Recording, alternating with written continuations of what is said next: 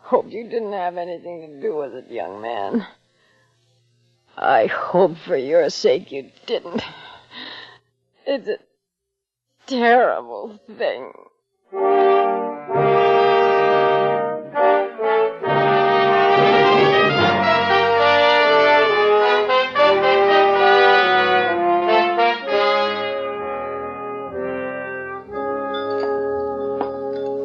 Uh, Thanks, man.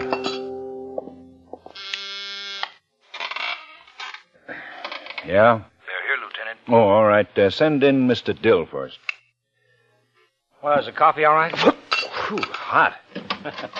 Still, Lieutenant. Uh, come in, Mr. Dill. Oh, how are you, Lieutenant? You met Sergeant Graham? Yes, uh, hello, Sergeant. Hello, Mr. Dill. Have a seat. Thank you. Mr. Dill, we know definitely the man you identified this morning wasn't the one who actually did the killing. He was one of the men who ran away from that storm. Well, we're interested in the other man now. What did he look like? Uh, well, it all happens fast. Like I told you, I was just walking by when I heard the shot and then the scream. The door of the store flew open. Two men came out. They were running. The first one, the one in front, was the one I pointed out the lineup. You didn't notice the other man? No, not exactly. I got uh, kind of a look at him, but it all happens fast. I guess I was more interested in the other one, the one I recognized. You don't think you could identify the other one? Well, they separated, like I told you. They started running in different directions. I went after the one who climbed in the station wagon, and I got his license number. You went right after him? Well, I took a look in the store first. I wanted to see what was going on. Then you went after him. When I went after the one with the station wagon, yes, I saw the two people lying on the floor, blood, and.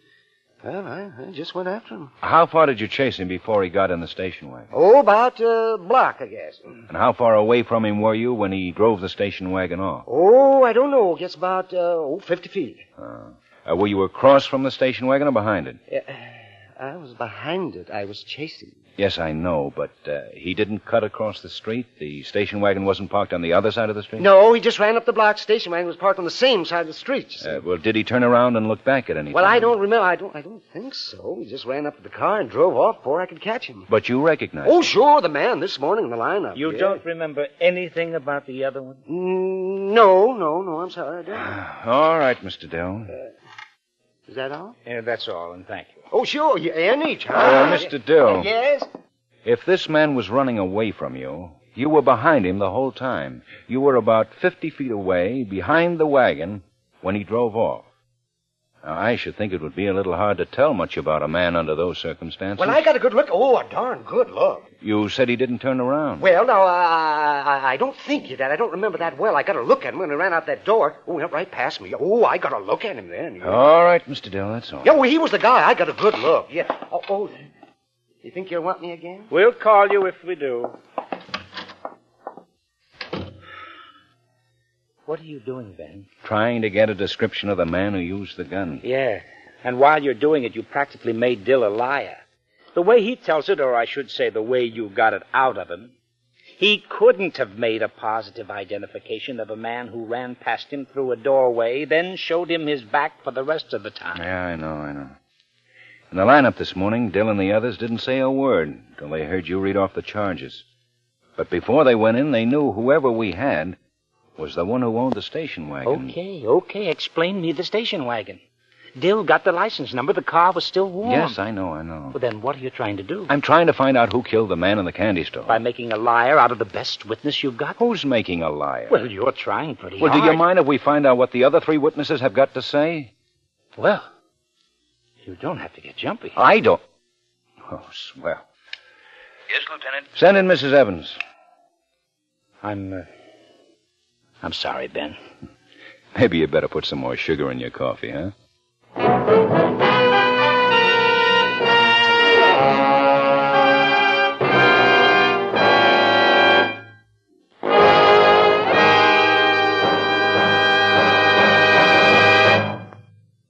Two fellows who certainly know their way around the popular music world will be guest experts on songs for sale tomorrow night on CBS. Join Frank Sinatra and Johnny Mercer with Jan Murray and the others on Songs for Sale this Friday night. And also be listening for that hour of top drama with Up for Parole and Broadway's My Beat. They'll all be here on most of these same CBS stations.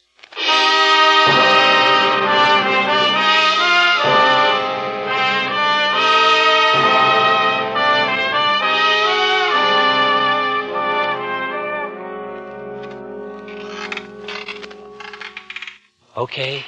Okay, nobody remembers the second man. Everybody remembers the first. Everybody remembers the first.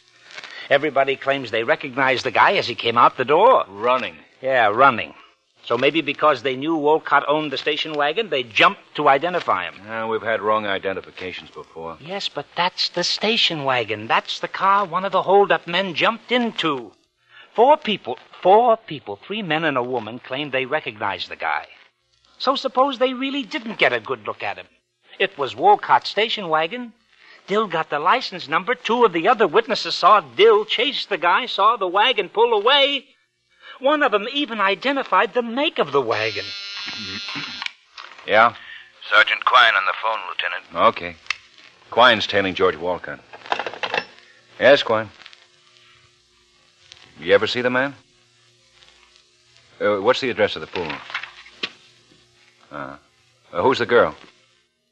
Hall? Uh huh. Well, all right. Stay with him. I'm going out for a while. Oh, what do you got? I don't know. I don't want to check it. Quine says George Walcott met a man in a pool room, talked with him for a long time, and then went over to see a girl named Hall. It may be nothing, but I'm going to do some checking.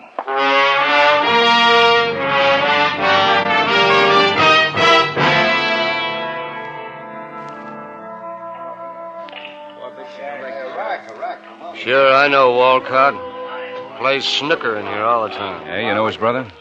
No, didn't know I had one. Uh, George met a man in here today. They left, went across the street to get a shoe shine. Tall, thin man, dark, wearing a brown jacket, light pants. Rudy. Rudy? Rudy Garvin. He plays in here all the time, too. Buddy at George's. They pal around a lot. Rudy Garvin. You know him? Yeah, I don't like him. Slimy kind of a guy. he's a bad boy.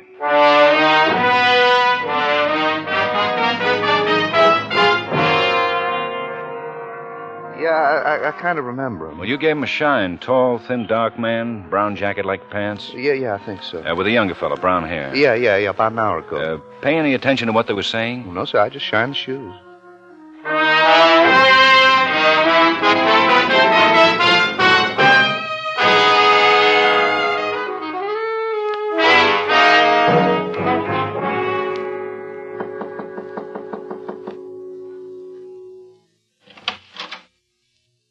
Yeah? Miss Hall? Yeah. Lieutenant Guthrie, police. Oh. What do you want? I'd like to talk to you.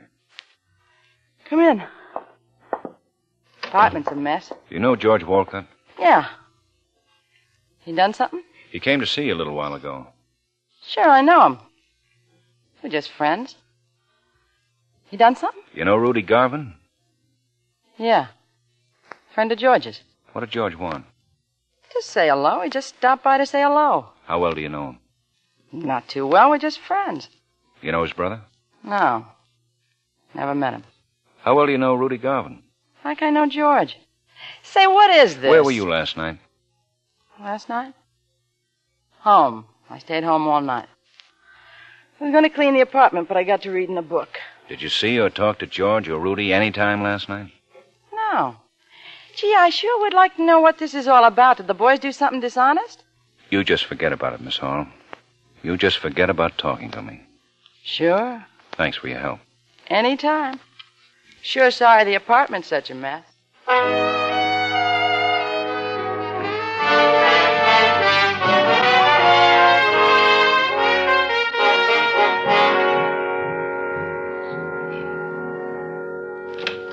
Here's the file on Rudy Garvin, Ben, and his pictures. Yeah, a dozen arrests, two convictions, petty theft and possession. A cheap hood with a nasty disposition thinks he's tough. Yeah. Here's uh, Quine's last report on George Wolcott. Tailed him from the girls to the east side of town where he met the same man he met in the pool hall. Rudy Garvin. Young Wolcott's in his house now. Quine staked out across the street. Check on this, Miss Hall. Here's the address. Put a man over there to watch you. Right. I'll check back. I'm going down to the hospital and show this picture of Rudy Garvin to Mrs. Alba.